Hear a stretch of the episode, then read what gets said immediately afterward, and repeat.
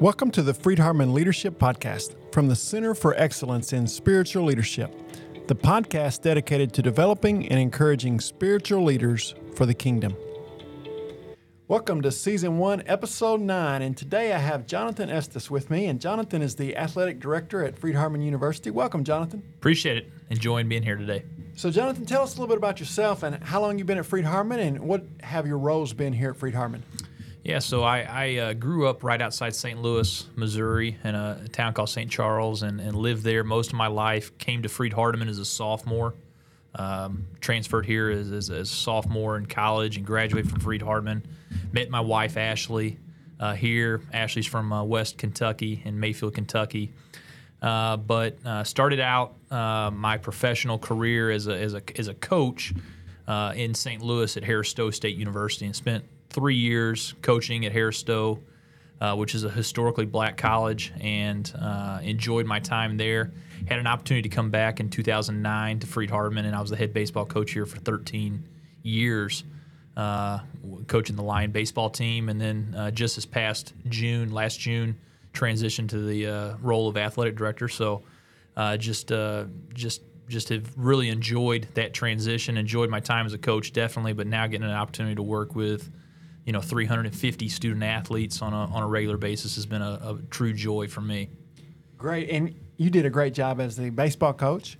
Um, y'all attained many postseason awards and just did a great job. So you were a baseball coach for 13 years? 13 years at Freed Hardeman, and like I said, I spent three years the head coach at Harris Stowe State University. So total of 16 years. Uh, before that, I had coached high school basketball for five years and uh, also coached uh, high school baseball for a couple years and have done some summer stuff. And I've got three kids, two boys and a girl, and I've I've been very active coaching them through throughout their uh, baseball and basketball and, and soccer, youth you know youth team, softball. So just had a lot of time being around you know different sports and, and having an opportunity to coach. And of course, you've uh, been in the church uh, throughout your life. So you bring a unique perspective to our discussion today. And, and, and, of course, this is a FHU leadership podcast, and we're thinking about leadership. We're thinking about church leadership, and so we're we're really uh, trying to combine those things in this discussion today. I'm thinking about sports and what we learn from sports, and how those lessons apply uh, to the church context and to any leadership context. And so, so as you think about uh, well, let's go back in your past a little bit. When you think about growing up and athletic teams where you've been uh, a participant, before you were a coach. What what did you learn as a player, and what was your thoughts about leadership in those contexts? You know, you know, growing up, my dad was a high school coach. He coached three sports. You know, so I got a chance to kind of uh, enjoy being uh, in the coaching world, if you will, even as a young person. You know, and getting to see some of the decisions that were made, and you know, and that's one of the things that uh, players. Uh, you know, they're a piece of the puzzle, and they don't always get to see the entire puzzle uh, like a coach does, and, and, sometimes you don't understand how the, those pieces are fitting together. So, uh, you know, getting to grow up with my dad, coaching and, and learning that from an early age was uh, something that was really uh, powerful for me, and something that I kind of, uh, you know, was attracted to uh, being a, being a person who who tried to help explain that to young people and and help them to find their way. Uh, you know, I had some great coaches uh, in high school. Uh, had some had some great. I played basketball and baseball in high school. Had an opportunity to play for some really good teams at a big high school, about 2,500 students at my high school, and uh, you know, just had a, an opportunity to to really play at a high level and be able to round some really good coaches. Uh, not only, like I said, my dad, but just you know, the baseball coach I played for in high school was a Hall of Fame, you know, Missouri State Hall of Fame coach, and and things of that nature. So just had an opportunity to uh, really get a lot of examples of people doing it right early on. Uh, but then I also had an opportunity to be around some people that you know just you know didn't have positive experiences yeah. with, and you know uh, you learn just as much as from the people who do it right as you do sometimes the people who aren't doing it right, and, and just you know hey what what was it about that person that just you know, really didn't like their leadership style or didn't like about their communication style or what was it, you can learn those things and and you know, try to stay away from those things if you will. Yeah. That's good. So, in really way, in some ways, sports is like a microcosm for life, isn't it? Mm-hmm. I mean, whether it's an athletic contest, a game, uh, or whether it's a team, uh, it's really a, like a life compacted into a moment. And I think you, we learn so many valuable lessons from sports because it's like life in miniature. Have you experienced that kind of For sure, for sure. You know, it's it's funny. My wife uh, Ashley on on Facebook after a lot of our baseball weekends, she would a lot of times put some uh, life lessons that we learned that weekend. And you're exactly right. I mean, you know, in baseball, for instance, you have a nine inning baseball game where there are uh, there are valleys, there are mountains uh, within that nine innings. There's frustration. You know, you think about baseball, you think about a person who's in the Hall of Fame who hits 300. You know, they fail seven out of ten times, uh, and that's a person who's really really successful. And so, being able to learn how to deal with failure, being able to learn how to deal with uh, good things and bad things, and and the teamwork, and and you're exactly right you get all of that jam packed into an athletic event, you know, whether it be, you know, 32 minutes in a high school basketball game or, or seven innings in a high school baseball game or nine innings or whatever the case might be, three hours, you get a lot of life lessons compacted. And, and when that goes throughout the, an entire year, when you're dealing with injuries, and you're dealing with uh, struggles and, and you're dealing with, you know, being hot and being cold. And it's just, there's a lot of those things that parallel life where, where you run into struggles and you run into, uh, you know, three or four or five months where it seems like everything's going wrong in your life and, and you just you know just constantly are running into a, a door. And it's the same thing in, in sports. And you know that's one of the things that we talk to about these young people is is you're preparing yourself right now for life.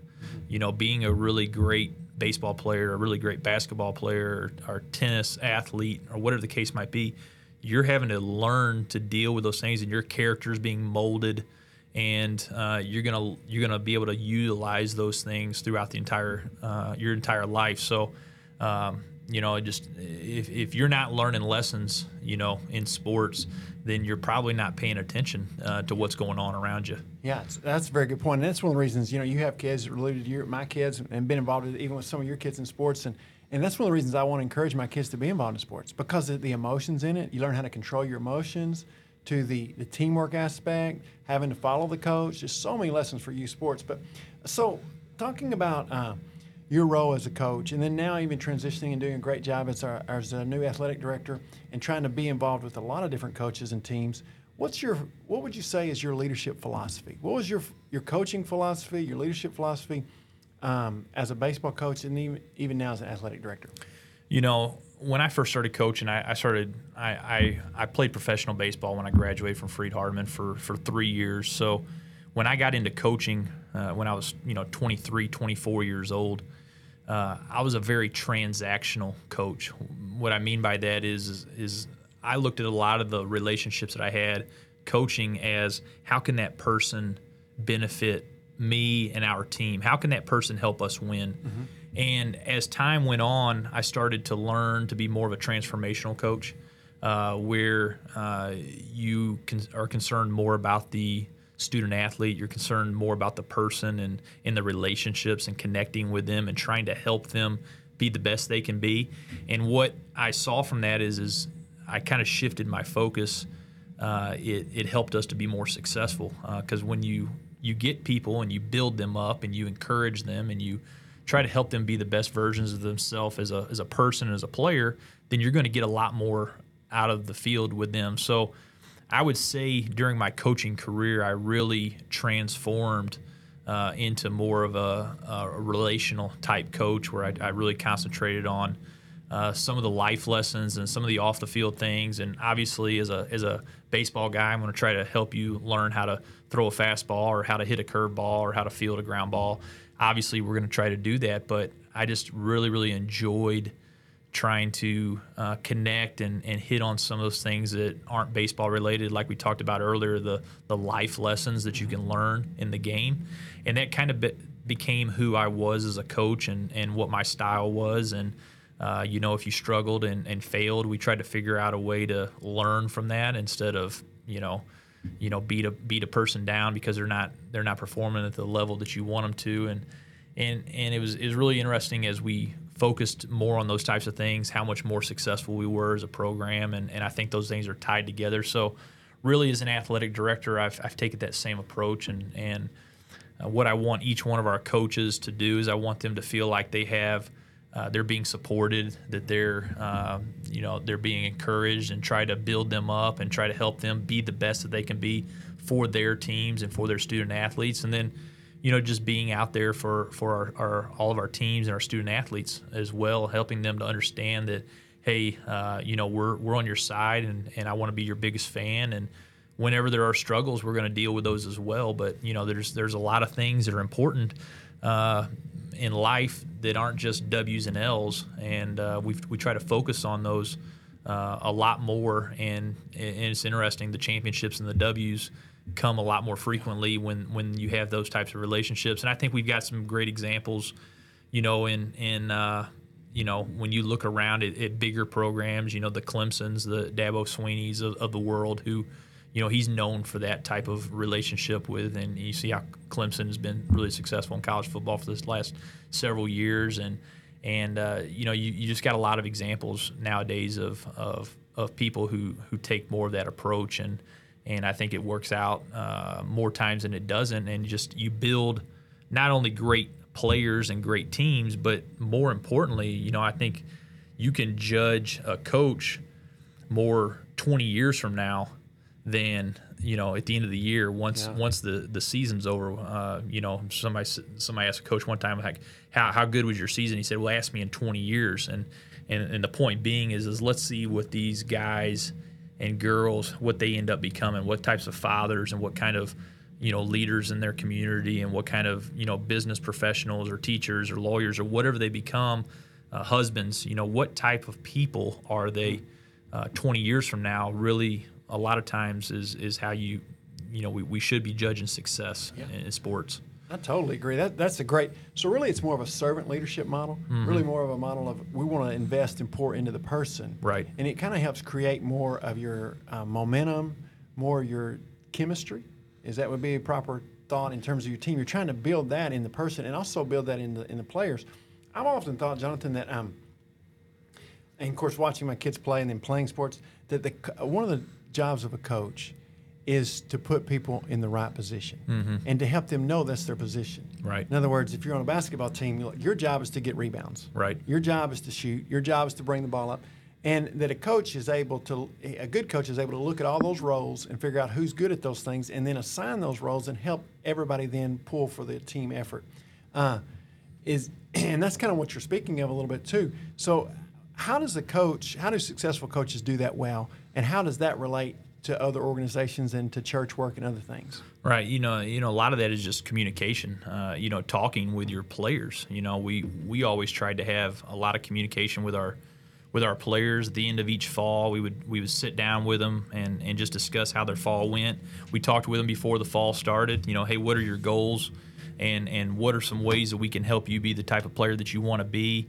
Those conversations continue in the spring. You know, so helping them understand number one what their role is, but then sometimes you know uh, in sports, and I, I assume uh, and see this in, in some other areas as well. People don't like their roles. Yeah, you know uh, they want to have a different role, and so you know part of the part of the coaching job is to help them see a that no role is more important than the other. You know, you yeah. might be getting all the accolades or whatever the case might be, but you know, uh, every person's important, and and you know there's there's we've got scripture that talks about that, you know, so uh, about all the different parts that are important to the body, you know, and and that's really trying to sell your team on being a team and, and trying to eliminate and, and part of the communication is is just showing value to everybody um, and not really praising you know hate performance. You know, that yeah. guy went out the other day and scored 25 points, and we're going to just really act like he's the the best thing and and just really pump him up. We want to pump up and encourage that type of uh, you know output, but we also want to spend the same amount of time and energy pumping up that person on the end of the bench who maybe didn't get in a minute the whole game, but they were just completely locked in that game and were cheering for their teammates. We want to praise that type of behavior as well and just show that we need both of those people on our team that guy scoring 25 and that guy sitting on the end of the bench that never gets to play. And they're both equally important to the success of this team. And if we don't have one, we're not going to be as strong, you know, and, and just getting a group of people to buy into that and to believe in that is it's a it's a constant daily culture message that you're just trying to preach to your team and talk about and you do that with stories and and and, and just like I said the way that you communicate. And if you come into my office and say hey I don't like my role then I'm going to try to figure out we're going to talk about like what you know what role do you want to be in and how can we get there? And in the meantime while you're not in the role you want to be in let's be the best at what we're doing right now. Let's let's just put everything that we've got into where my feet are right this second and, and what role I'm in right this right this minute and as I strive to do that I'm going to push all the people around me to be better but it's also going to help me get to where I want to be individually as well yeah well of course Jonathan you know I'm come from a preaching background, preaching in Mayfield, where your wife was from. Uh, and so we've had ties th- through there. And this is just like all resonating so much with me in terms of Scripture. And of course, I know you being involved in the church so long and studying Scripture, you alluded to these things. but it makes me think of Ephesians chapter 4, where Paul is talking, and, and you were talking about the idea of you're going from transactional to transformational. And really, that concept is so in the Bible. When you talk about the role that leaders have in the church, Ephesians 4, verse 11, he gave some to be apostles, prophets, evangelists, shepherds, and teachers. The role of leadership then is to equip the saints for the work of ministry, for the building up the body of Christ. And this reminds me of a coach because the leaders have the job of equipping the saints to do the work of ministry. Now, what's interesting here is that the leaders don't do the work of ministry, they equip the members to do the work of ministry. Now, obviously, leaders do some ministry, but in this context, they are to train the members. And it reminds me of a coach. You never threw a pitch, you Right. never hit a strike, or you Right. never hit a ball. You were you're sending your guys out to do it. But what you were doing was equipping. You were transforming them and and equipping them to go out and do the work of, in that context, the game, and and to be successful. And so, really, when we think about this, these sports lessons for for church and other contexts, that's exactly what elders, it's what deacons, it's what ministers, that's what parents. I mean, the same concepts apply, don't they? They they do, and and you know some of the sometimes as a parent or a coach, you want you don't want to you don't want your your players or your kids to be unsuccessful. Yeah. But you know a good coach is going to put a player and a good parent is going to put their kid into situations where they're not always going to succeed. They're going to sometimes fail. And there's a lot of learning that goes on in those failures and in those lessons. And, you know, um, putting putting your your individuals into situations and equipping them to to deal with those things there's going to be adversity there's going to be you know uh, lessons that come up and we want them to learn those uh, but we want them to be prepared that when they're faced with that adversity they know how to deal with it and they're probably not always going to be you know 10 for 10 Yeah. on getting every single one of those right but putting them in those situations where they can be successful and then helping them you know, along the way. You know, a lot of times I would tell our, our, our players that, you know, you're driving your car, but I'm I'm the, I'm serving as the guardrails. I'm going to Yeah. try to keep you from driving off the cliff, but I'm going to let you drive the car.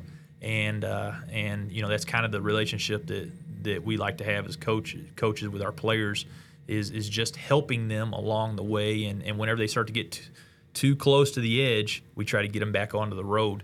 Uh, but we're going to let them drive the car.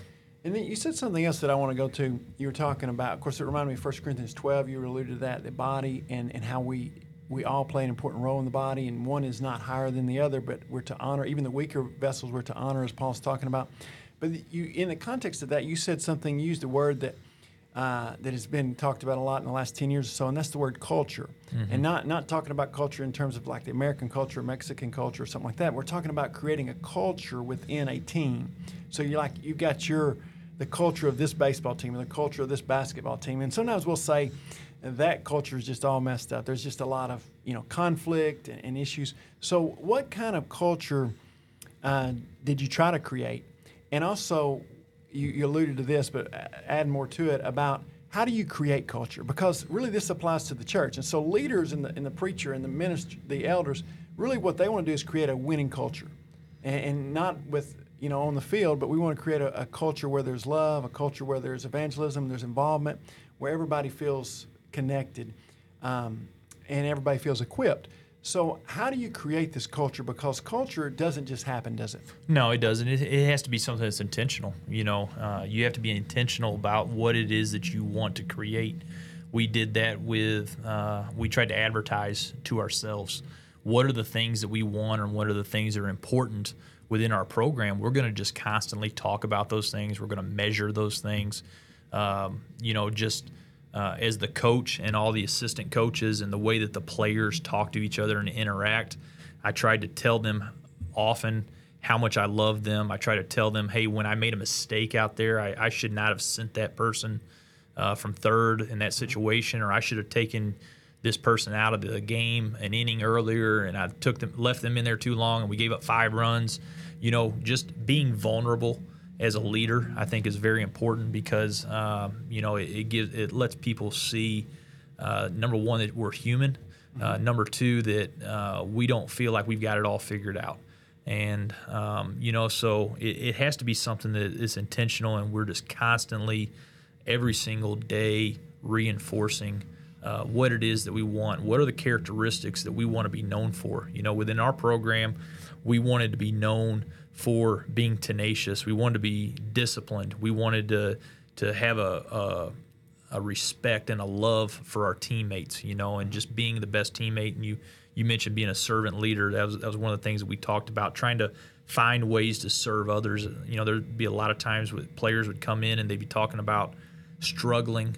Uh, I haven't gotten a hit in the last you know ten at bats or last three times I've pitched. I've, I've just done really poorly and more times than not, my advice in those situations was for them to focus less on their problems and focus more on their teammates and find ways that they could try to pour into their teammates. And what would usually happen in those situations is they would get really wrapped up into their, their teammates being successful they would take some of the pressure and some of the uh, adversity that they're facing and it would minimize that or it would just take it away altogether and they were able to relax and just go out and perform at the level that they wanted to. So really just showing love and being a great teammate and pouring into each other just those are just daily messages that that we tried to, to do. And I, I think as a result of that there was there was great culture within our program um, you know and and a lot of people have asked me about culture, you know, and, and talked about that. And, and the way I, I look at it as a head coach and, and even now as an athletic director is, is I'm trying to set the environment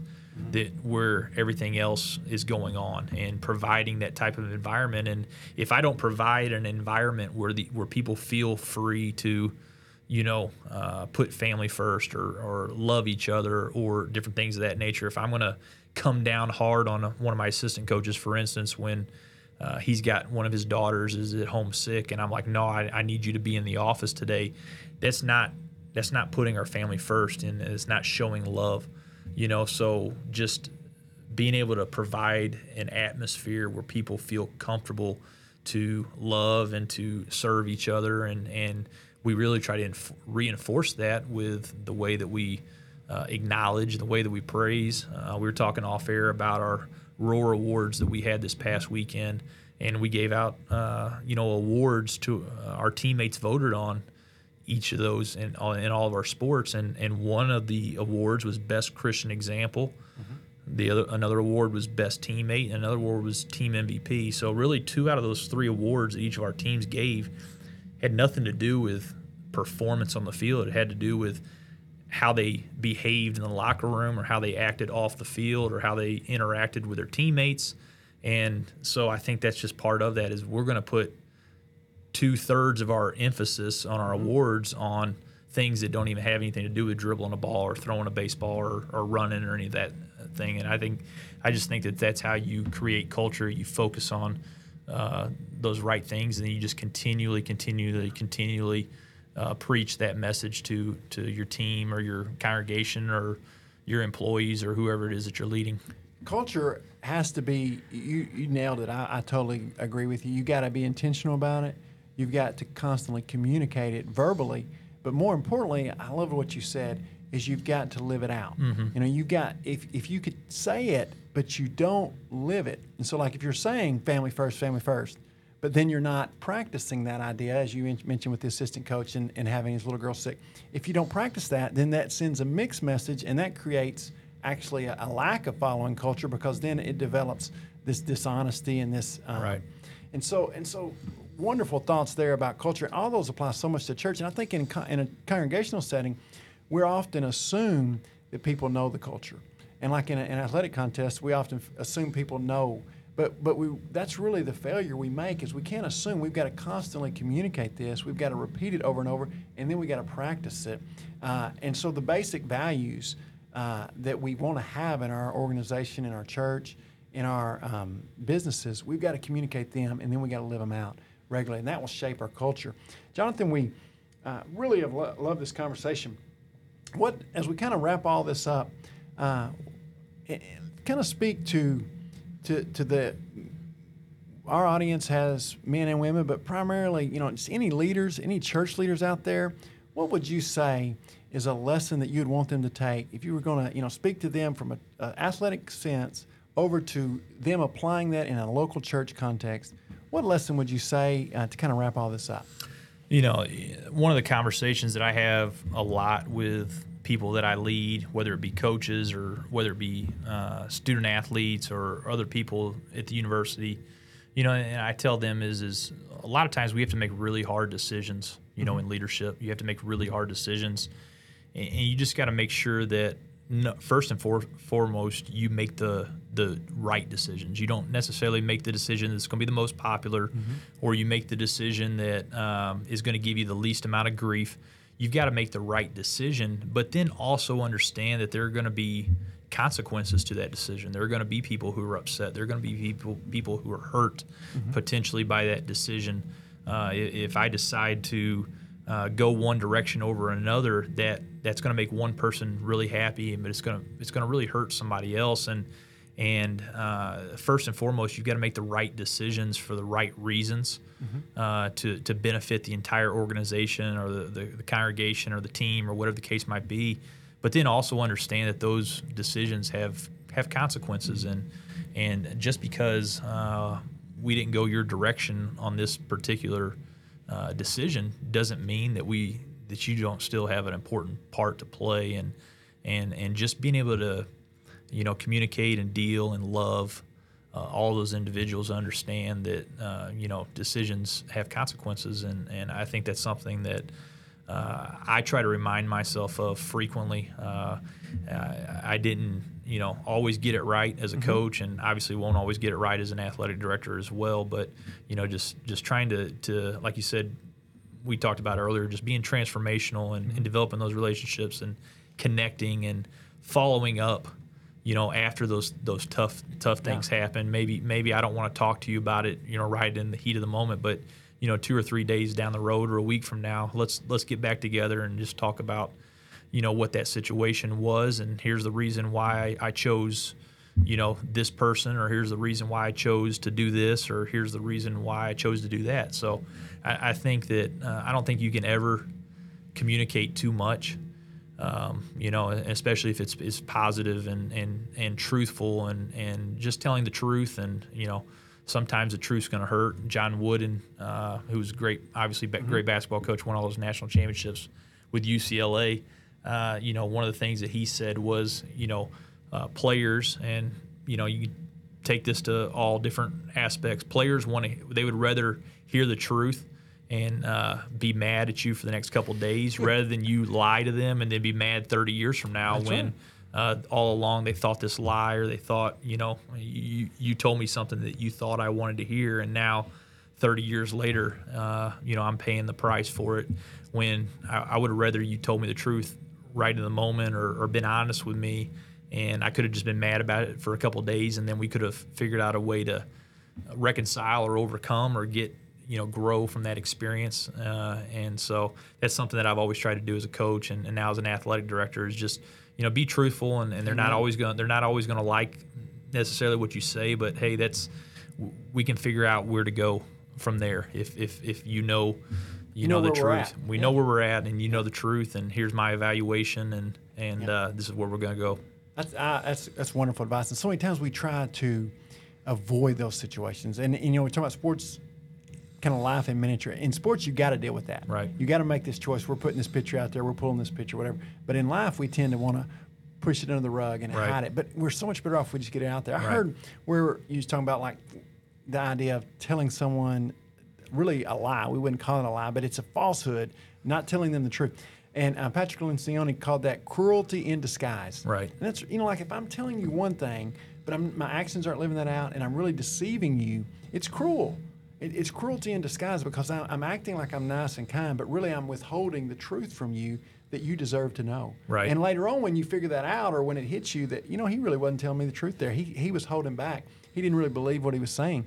Uh, then they will be upset at you, and that causes bitterness, resentment, and it often causes a, a conflict or tension in a relationship that goes unspoken for years. Where if you just get it all out on the table, Right. uh, you could then move on. Yep. Yeah, we all we all like to. None of us like to be criticized. None of us like to be, you know, really coached hard. And and some people learn to develop. Where I enjoy you coming to me and talking to me about some ways I can grow and get better. And uh, I've got some coaches that that you know coach here at Freed Hardeman that just they love it when I come and talk to them and give them some pointers because they want to grow and get better. And and really, as Christians, that's how we should Yeah. be. You know, we should want uh, we should want to be challenged and to grow and to have our toes stepped on every once in a while, and not be bitter about uh, our brother or sister and and. And, and the coaching part and the thing I think we can take away maybe on this podcast is with the leadership and the people listening is is just the the way that we communicate that and the way that we uh, talk to people and, and, and doing that in love and, and doing that in, in a way that I'm, I'm trying to help you be better. I'm not saying this to you because, Yeah. uh, you know, I, I want you to feel bad about it. I'm saying it to you because I, I, I- want you to be all it is that you can be, best, be the best version of yourself that you can be. And, and uh, that's the reason why I'm trying to coach you and help you and, and push you and prod you and, you know, pull and pick up and do all those other P words, you know, that we do as coaches and as leaders to try to help you uh, be what God's, you know, designed for you to be. Yeah, absolutely. And that all that is what leaders in the church need to be doing for Christians to help them to get better so that the church overall can be better in what God would have us to be, which is all in that Ephesians 4 11 through 16 context. Well, Jonathan, thank you so much for coming on. Thank you for your work at Freed Hardeman. Let me encourage our listeners to uh, share our podcast, uh, to rate it so that it uh, help get um, get up in the standings, if you will, on iTunes and other uh, platforms. Also, um, we encourage you to send us feedback. You can send the feedback at my email, jketchum at fhu.edu. Uh, thank you for listening, uh, and we look forward to being with you again on the next episode. Thank you for listening to this episode of the Freed Hardeman Leadership Podcast. For more great content and to see the services the Center for Excellence in Spiritual Leadership offers, your local congregation, please visit www.supportingspiritualleadership.com. Until next time, remember, God uses ordinary people to lead his people into extraordinary feats.